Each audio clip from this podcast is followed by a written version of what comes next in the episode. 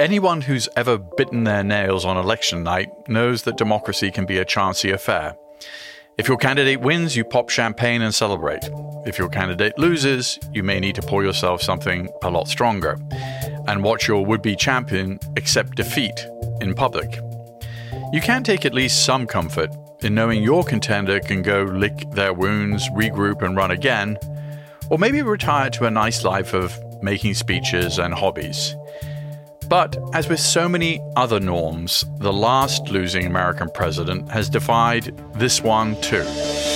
A stunning fourth indictment against former President Donald Trump. Trump faces 91 felony counts. 91! Donald Trump is not above the law. He can't do whatever he wants. We've never done this to a president before, never mind the leading candidate for the GOP nomination. She's right. It's never been done to an American president before. But if we're inclined to take some of the rhetoric at face value, could this just be the beginning of a new era of office holders and candidates trading threats of retribution? If I win and somebody wants to run against me, I call my attorney general. I say, listen, indict him. I don't know, indict him on income tax evasion. You'll figure it out. The four indictments against former President Donald J. Trump on charges ranging from fraud to election interference may be unprecedented in American history, but there are countries where presidents get prosecuted a lot, where one of the first orders of business for today's new leader is throwing yesterday's guy in jail. Peruvians are of two minds about what must surely be a world record for the most ex leaders behind bars at one time. In fact, Peru has a special penitentiary for erstwhile presidents. It is full. It sounds wild, but it's true. Peru does have a special prison for ex presidents, and it really is full. But Peru's not the only country where leaders routinely wind up in court or in jail. Take Pakistan, for example. Imran Khan is Pakistan's seventh former prime minister to be arrested, and members of his political party calling for protests. Or South Korea. This is now the fourth president who has been jailed since leaving office. So, with a sitting US president whose Justice Department has indicted his political rival, Former President Trump making his first public appearance since being federally indicted. With Trump's allies claiming that these indictments are just purely political. The government has had three years to investigate this, and now they want to rush this to trial in the middle of a political season. What does that tell you? And with those Trump allies lashing out against President Joe Biden. I have introduced articles of impeachment to impeach Joe Biden and save our country. And Trump now saying if he's elected again, there will be some sort of payback, even though it can be argued that he's the one who started all of this. It's just awfully good that Donald Trump is not in charge of the law in our country. Because you'd be in jail.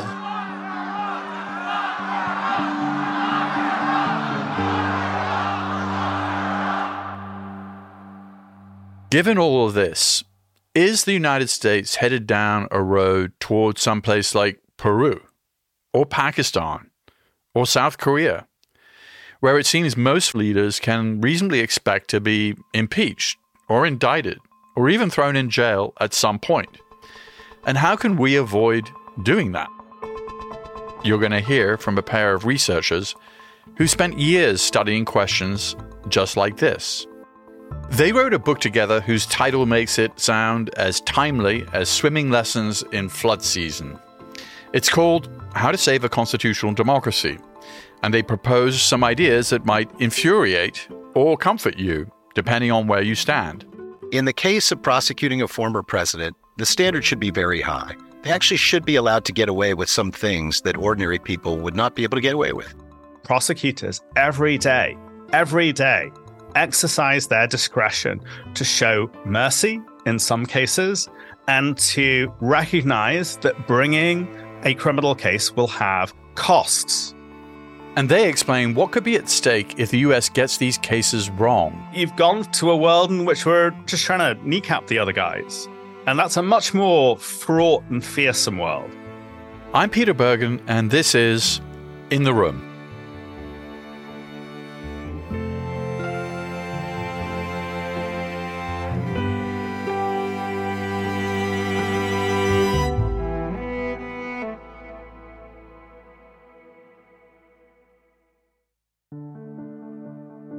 Tom Ginsburg and Aziz Huq are both professors at the University of Chicago Law School.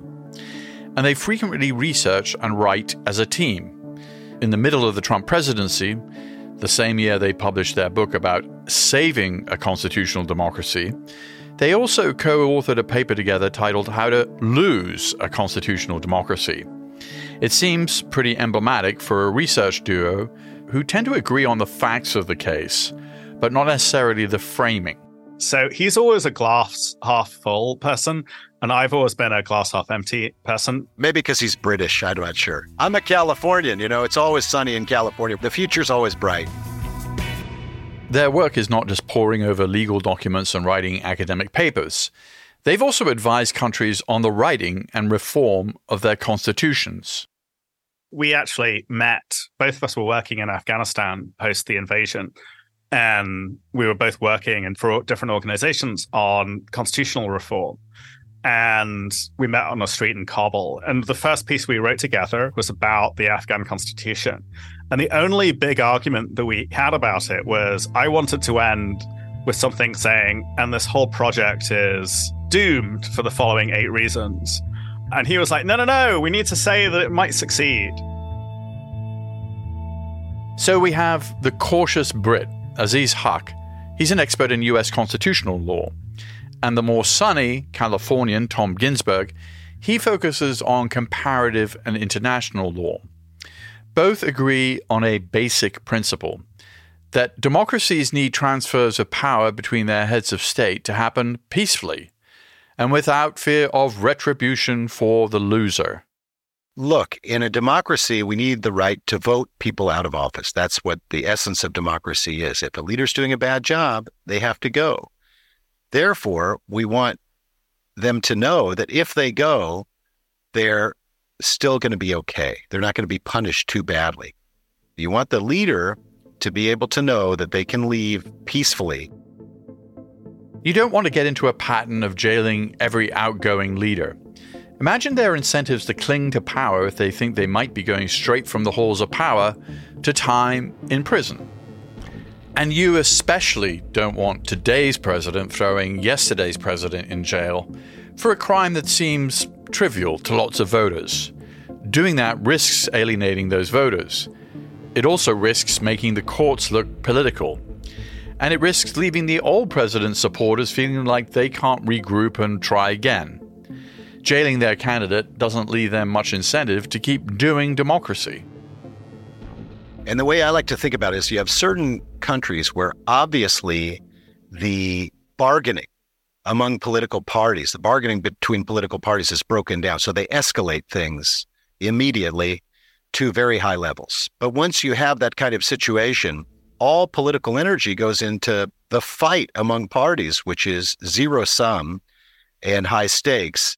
And that's among the reasons why Ginsburg and Huq think it's important to carefully balance the rule of law and democracy. When is it worth pursuing a political leader for alleged crimes in the name of the rule of law? And when is it worth letting things slide in the name of democracy? Accountability is important in a democracy, but legal accountability is only one tool. We also have political accountability. When you lose an election, that's a form of political accountability. Sometimes we have to forgive and forget in order for the country to move on. We should be focused on the future and not on the past as much as possible. We have some examples. Obama and his administration declined to prosecute the torturers in the CIA who tortured the men in Guantanamo. We as a country forgave the Bush administration for that, and they went away. George W. Bush is on his ranch in Texas, and you know it's over. We move on as a country. Let's take the four cases that have embroiled former President Trump. Ginsburg thinks that just moving on as a country is a better option than pursuing what I'll call case number one. That's a case being brought against Trump by Manhattan District Attorney Alvin Bragg. Bragg charged Trump with falsifying business records in connection with covering up $130,000 worth of hush money paid to the porn star Stormy Daniels. Trump may have committed a crime there. But boy, we've already had two elections. And it just seems very much, I think, to the ordinary Republican voter at least, as if, wow, just something where this particular prosecutor is going after really old stuff. I think for some people, depending on their starting point on this issue, it really does look like a quote witch hunt, unquote, where they would go after Trump no matter what. So I think that was a bad prosecution. It's not about the future. Then there's what we'll call case number two.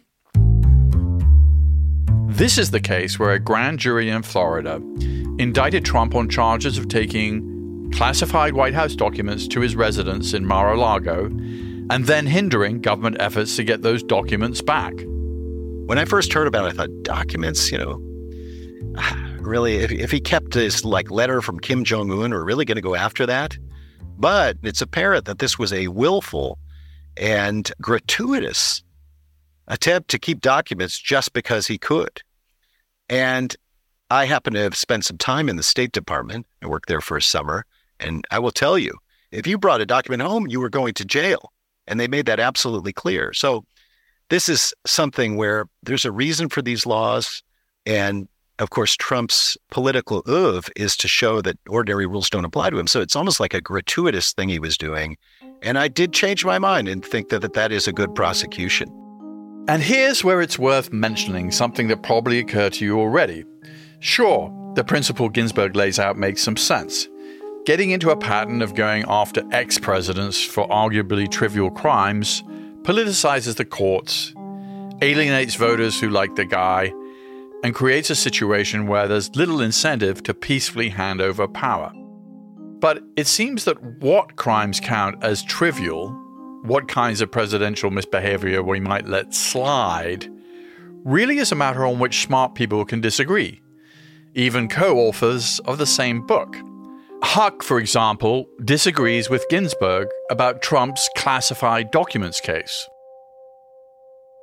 So, in my view, there is a big, big difference between the prosecutions that have been brought against Trump, both by Alvin Bragg in New York and by the special counsel Jack Smith in Florida, which do not concern things that are central to the obligations of a president. And the prosecutions that have been brought in Washington and in Fulton County, Georgia, which go right to the heart of Trump's core infidelity to his oath of office. So let's talk about this second set of prosecutions against Trump. We'll call them cases three and four. Case number three. A grand jury in Washington, D.C. handed up an indictment accusing Trump of attempting to exploit the violence and chaos during the January 6th riot at the U.S. Capitol. Trump's accused of calling up lawmakers and trying to convince them to delay certifying Joe Biden's 2020 election victory. And then there's case number four, where a grand jury in Atlanta, Georgia indicted Trump and 18 other people Prosecutors said Trump and the rest of them participated in an illegal scheme to overturn the results of the 2020 election by interfering with the work of election officials in Georgia. Were I making decisions about these matters, I would draw a really clear line between the second set of prosecutions, which to my mind challenge the core infidelity that Trump demonstrated toward the American Democratic Project, and the other prosecutions, which are very much incidental to that betrayal of the oath of office.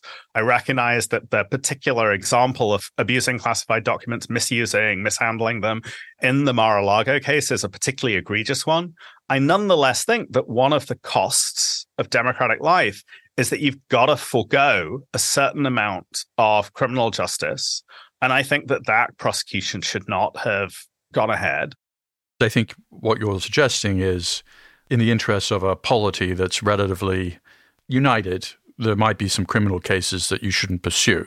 I think there needs to be a kind of band of tolerance around elected officials and those likely to run again for office. But that band has its limits. If the elected politician violates the core obligations of their oath of office by using democratic power against the project of democracy, then you use the criminal justice system against them. It is a prosecution whose overt aim is to reinforce through deterrence the norms and rules which are necessary for our democratic life. Would it make sense for President Biden to pardon Trump for some of these crimes, just like Gerald Ford pardoned Richard Nixon? So, just as a legal matter, the president has no power to pardon individuals in state prosecutions. So, the only pardon power that is applicable here concerns the two cases that have been brought by Jack Smith in Florida and in Washington. I think that Biden should have issued a pardon with respect to the Florida prosecution. I think that politically, I understand why he hasn't done it, but I do think that underscoring the importance of avoiding the criminalization of politics is tremendously important. In the Florida case, which involved the classified documents that were being retained at Mar a Lago, you think that it would be wise for Biden to pardon Trump in that case? I think it would have been wise. This is not going to happen. It's all hypothetical. The prosecutions that are being brought in Florida with respect to the misuse of classified documents are tangential to the project of maintaining democracy. Professor Huq is using law school vocabulary, but what he's basically saying is that the Florida case, case number two on our list earlier, counts as the sort of thing we ought to forgive and forget. He's not saying it's trivial exactly, but unlike his co author Tom Ginsburg, Huq thinks enough voters see the classified documents case as essentially trivial, and that going through with prosecution would be bad for democracy. When we asked him to explain the risk this kind of prosecution could pose, he stepped out of the law school classroom and gave us an explanation borrowed from the playground. I think that the most likely bad result is a kind of tit for tat dynamic emerging. You see this playing out with kids, in fact, right? So, you know, there are two groups of kids. One kid picks on somebody in the other group, and, you know, while they're playing soccer, and goes out of their way to trip them. And the guy who's tripped, all of their teammates are like, man, we're going to go after this other guy and we're going to trip him.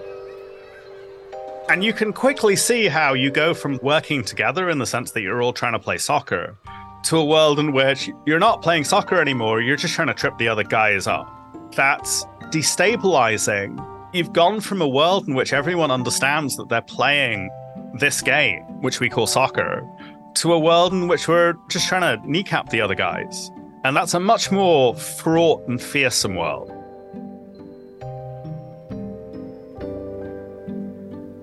This is a great analogy because it shows why you've got to let some stuff slide for the sake of keeping both teams in the game. But the analogy also shows that you don't have to let everything slide. There's some misconduct, like, say, a fistfight on the field, that breaks the game up itself. And when misconduct like that happens, punishing it actually preserves the game or democracy and sends a message to everyone involved that encourages them to keep playing. Now, the tricky part is figuring out what kind of misconduct rises to that level. I think that it's easy as a layperson to assume that, well, if there's a crime and the government knows uh, who committed it, the government is obliged to move forward against that person. I don't think that's a necessary component of the rule of law, and I don't think it's how our system works. Our system is one in which the criminal law is incredibly expansive. It is practically impossible for any prosecutor at the federal or the state level to bring charges and to obtain convictions in all of the cases that come to his or her attention. As a consequence, prosecutors every day, every day, exercise their discretion to show mercy in some cases and to recognize that bringing a criminal case will have costs. And it is absolutely appropriate and absolutely consistent with the rule of law for a prosecutor to exercise judgment that while I could bring this prosecution, it will not do good in the world. You mentioned the word deterrence. After January 6th, there's been a thousand cases of people who were involved in one way or another in that riot. Obviously, we've had sentences, some of them pretty lengthy, against the Proud Boys 22 years. I do think that has had an important deterrent effect. I mean, my evidence for that is if you look at the Trump indictments in Florida, in DC, in New York, and also in Georgia, very few people showed up, and there was really no civil unrest because I think people are reading about these sentences, and the system has sort of asserted itself in a way that I think is quite healthy. I think that that's right. I agree with that. And Ginsburg says that it's worth prosecuting a president who commits crimes against the democratic process itself. He thinks case number four, the election interference case in Georgia, is an example of such a crime. And he thinks the deterrent effect of prosecuting it extends beyond the leader responsible for the wrongdoing. I want to say something that may be a little unconventional here, but I think it's really important. The target of the prosecutions is not Trump. The target of the prosecutions are people like Mark Meadows. Mark Meadows served as Trump's White House chief of staff from 2020 to 2021. And that's really, really, really important. The rule of law is sustained not by some leader who's internalized its values, but by people around the leader who will resist an illegal order because they know that if they follow it, they're likely to be subject to some future sanction. And, you know, we were fortunate that enough people in DC between November 2020 and January 2021, enough people were thinking about their own consequences, the consequences for the institutions that they didn't follow in what I would call a coup attempt.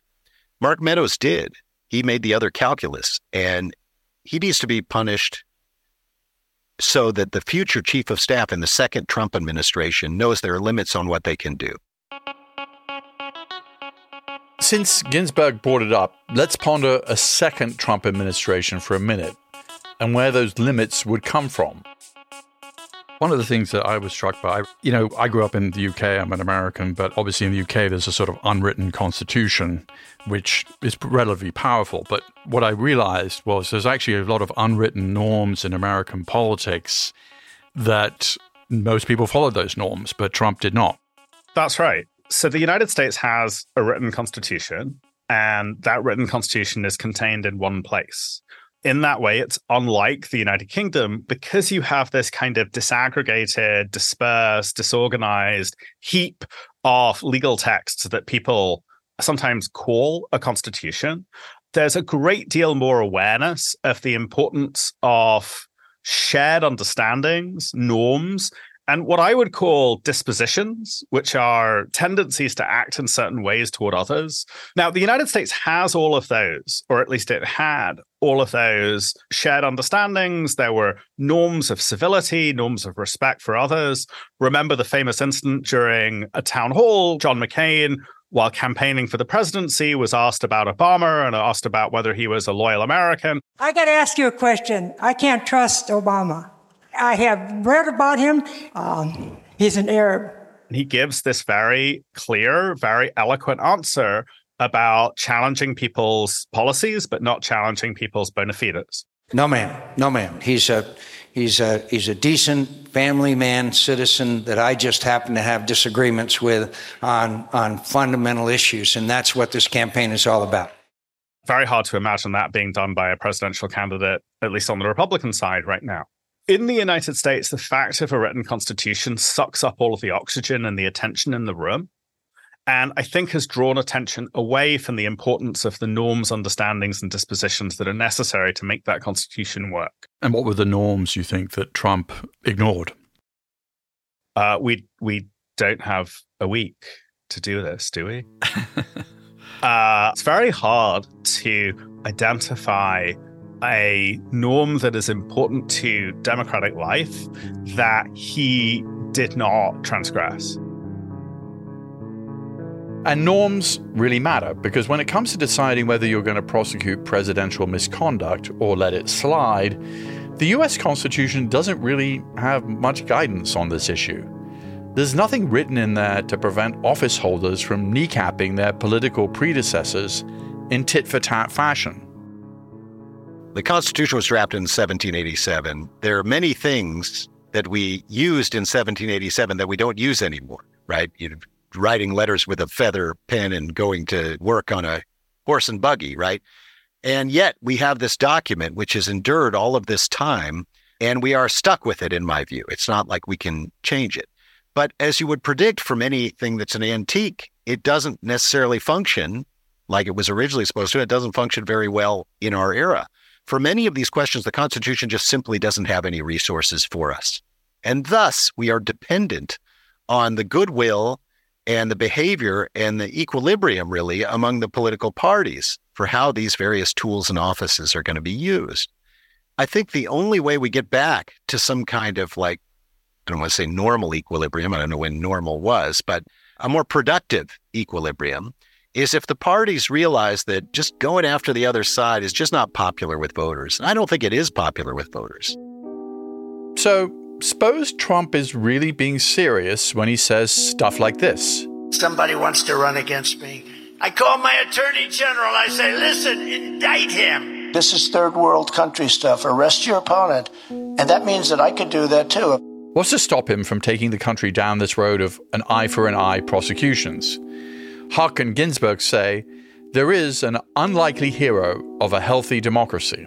Which is, you know, not emphasized by many others, but really important, is what we call the bureaucratic rule of law.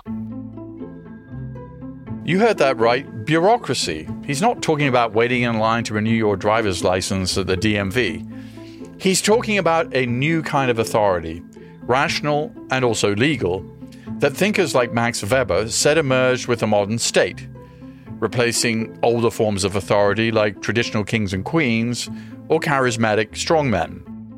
Bureaucracy, of course, is an epithet. When you want to insult somebody, ah, you're just a stupid bureaucrat following the rules. It kind of implies like you're mindlessly following the law without paying attention to the spirit of it.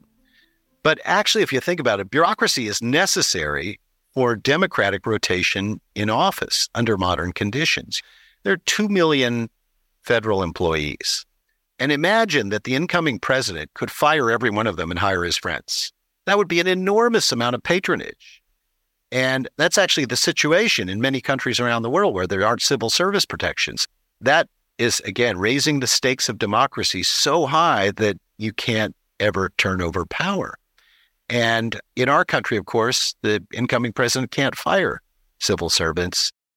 He's talking about all the career officials in places like the Department of Justice, state, and local boards of elections.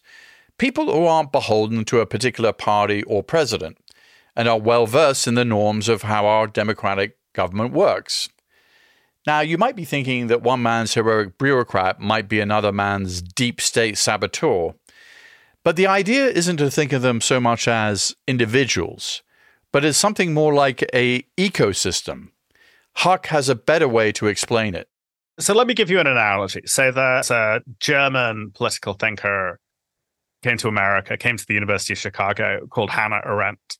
And Arendt has a famous metaphor for democratic politics. She says, look, democratic politics is like all of us coming into a room and sitting down at a table where there's a bunch of chairs and talking through our problems. And we need to do that again and again and again because we need to live together. And Arendt points out, well, look, if every time we had to sit down, we had to recreate the table from scratch, we had to build the chairs, assemble the chairs, put them into the right order. If we had to do that every time, we would never get anything done. We could not have a collective life unless we had the table and the chairs in the room that allow us to sit down and talk things through. Those table and chairs, which are necessary for democratic political life, are the boring bureaucratic institutions that run elections, that run the criminal justice system. You need bureaucrats who are willing to count the votes as they come in without fear or favor. And we take that for granted in the United States. But we saw in the last election how precious it is and how delicate. We had people intimidating poll workers, yelling at them, stop the steal, showing up with guns outside. You need the bureaucratic rule of law. This bureaucratic furniture could be put under a fair amount of strain in America's next election. For one, there is a vocal faction of the Republican Party that, if Trump is reelected, aims to fire tens of thousands of federal workers and replace them with some Trump loyalists. And the country has entered a moment where it's at least possible that a leading candidate could end up running for the presidency from inside a jail cell. Perfectly legal in the United States. People have noted that Eugene Debs ran from jail. There was no chance Eugene Debs was going to win a U.S. election, but Donald Trump could be the first. If that happens, and it's a federal jail, presumably there's some mechanism. This is totally, you know, uncharted territory. Could he self pardon? Or could the vice president take the oath and then self pardon? I don't know. Probably he would get out of a federal jail. But what about a state jail? That's raising some crazy questions. So no one's an expert in stuff that's never happened. So all we can do is speculate. I go back to a kind of pragmatic consideration in a country with a history of racist political violence. It's pretty hard to control. I just would really fear in that kind of situation that if he was not allowed to serve as president, we'd have a lot of violence that would result. But uh, I actually don't think that's likely to happen. I think that if he ends up in jail, he's not going to win the presidential election. You know, we like incumbents in this country anyway. So it's all uncharted territory. But the fact is, in our country, unlike many others, you can run for office from jail. And it's worth mentioning that political violence isn't new in the United States. Massachusetts Senator Charles Sumner was nearly beaten to death on the floor of the U.S. Senate after he gave a speech opposing slavery in 1856. The Civil War that followed was the most lethal conflict in U.S. history. America has seen deeper divisions and worse political violence than the January 6th riot, and still survived. Which is why the optimist Californian Tom Ginsburg finds hand wringing about states seceding or a Trump inspired civil war to be just silly. That's the craziest thing I've ever heard. We're not having a civil war in this country. I think there's a lot of hysteria going on. And I just, you know, trust in our ability to reinvent ourselves as we always have. And it's this faith in this bureaucratic furniture inside democracy's house the people and practices making up the boring institutions that count votes or try cases or keep the peace that makes Ginsburg think that the United States will come through the next election okay. Rational legal authority, baby. It's the only thing that matters.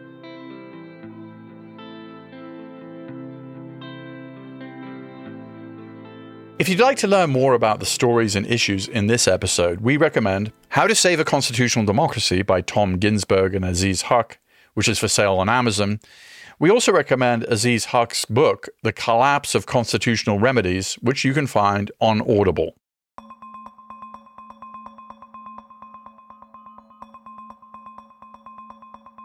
In the Room with Peter Bergen is an Audible original, produced by Audible Studios and Fresh Produce Media. This episode was produced by Eric German with help from Luke Cregan. Our executive producer is Alison Craiglow. Katie McMurran is our technical director. Our staff also includes Alexandra Salomon, Laura Tillman, Holly Demuth, Sandy Malera, and JP Swenson. Theme music is by Joel Picard. Our executive producers for Fresh Produce Media are Colin Moore, Jason Ross, and Joe Killian. Our head of development is Julian Ambler. Our head of production is Eleanor Bavietz. Eliza Lambert is our supervising producer. Maureen Trainer is our head of operations. Our production manager is Hermenio Ochoa. Our production coordinator is Henry Koch. And our delivery coordinator is Anna Paula Martinez. Audible's chief content officer is Rachel Ghiazza. Head of content acquisition and development and partnerships, Pat Shah. Special thanks to Marlon Calby, Allison Weber, and Vanessa Harris. Copyright 2023 by Audible Originals LLC. Sound recording copyright 2023 by Audible Originals LLC.